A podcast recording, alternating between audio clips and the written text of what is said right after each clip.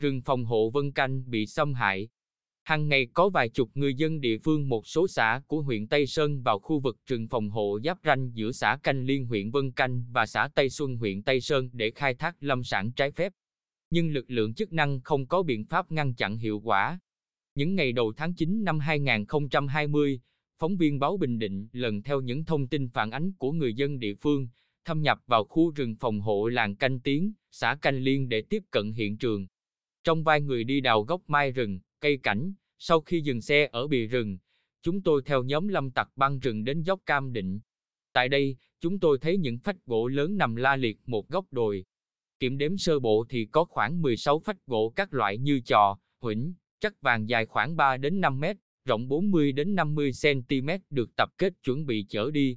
Toàn bộ số gỗ này có dấu vết cắt xẻ còn rất mới, nhựa cây ứa ra đỏ tươi. Lần theo lối mòn, phải mất hơn ba giờ đi bộ chúng tôi mới tiếp cận được đại bản doanh tại cánh rừng tiểu khu ba trăm mười lăm và ba trăm mười sáu, nơi mà cả chục lâm tặc ăn ở tại chỗ hàng tháng trời để khai thác gỗ. Tại đây, chúng tôi chứng kiến các cây gỗ lớn bị chặt hạ, trơ gốc nhựa chảy tươi rói, những phách gỗ bìa cây nằm ngổn ngang khắp cả vạt rừng. Nhiều cây vừa đốn hạ, phân thành khúc chưa được cưa xẻ nằm la liệt. Cách đó không xa, nhiều vạt rừng đã tan hoang xác xơ với dấu vết đã cũ, có những cây cổ thụ gỗ quý bị đốn hạ không thương tiếc. Một người dân ở làng Cam, xã Tây Xuân, cho biết, khoảng ba bốn tháng gần đây,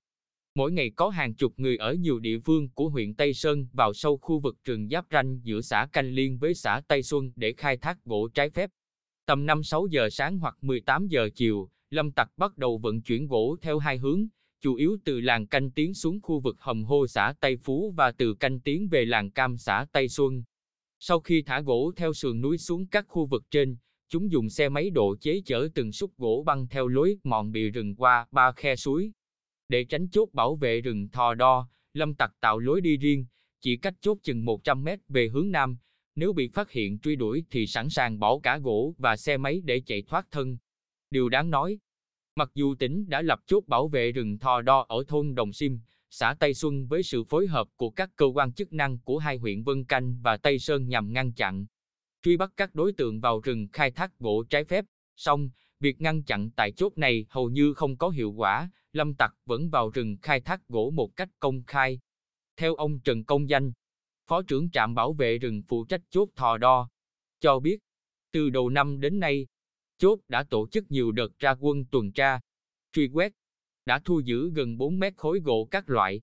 Ông cho biết, lực lượng kiểm lâm đã phát hiện và bắt giữ rất nhiều trường hợp nhưng để xử lý triệt để thì rất khó, bởi lực lượng chức năng mỏng, lâm tặc sẵn sàng chống trả quyết liệt khi bị phát hiện. Một số đối tượng lợi dụng vào rừng tìm ong lấy mật và hái trái ươi, sau đó khai thác gỗ trái phép. Vấn đề này đã được báo cáo với hạt kiểm lâm Tây Sơn và các cơ quan chức năng để tăng cường tuần tra xử lý. Còn ông Huỳnh Văn Dũng, Chủ tịch Ủy ban Nhân dân xã Tây Xuân, cho rằng hiện trên địa bàn xã có nhiều cơ sở chế biến lâm sản, nhưng hầu hết là xẻ gỗ bìa. Có thể là họ lợi dụng việc sản xuất gỗ, đã tiêu thụ số lượng gỗ khai thác trái phép của lâm tặc cung cấp. Khi chúng tôi phản ánh thực trạng phá rừng ở địa bàn, ông Đoàn Văn Tây, Giám đốc Ban Quản lý rừng phòng hộ Vân Canh, phân bua. Không phải anh em chúng tôi không tuần tra truy bắt, nhưng thật sự do lực lượng mỏng, địa bàn quá rộng, đi bộ cả ngày mới đến, nên gặp rất nhiều khó khăn. Hơn nữa, hiện các đối tượng lâm tặc hoạt động rất tinh vi, thường cử người cảnh giới lực lượng chức năng. Khi có động tĩnh gì là chúng thông báo cho nhau bằng điện thoại để án binh bất động. Manh động hơn, các đối tượng này sẵn sàng tấn công lại lực lượng kiểm lâm khi bị phát hiện, truy đuổi. Ông Tây cho biết, từ đầu năm đến nay đơn vị đã phối hợp với các cơ quan chức năng của huyện Vân Canh và huyện Tây Sơn tổ chức đẩy đuổi truy bắt rất nhiều trường hợp, đã phát hiện và tạm giữ hơn chín mét khối gỗ các loại. Thời gian đến, lực lượng chức năng sẽ tăng cường công tác phối hợp, đi tuần tra rừng, duy trì các điểm chốt có nguy cơ phá rừng cao, đặc biệt là khu vực rừng giáp ranh.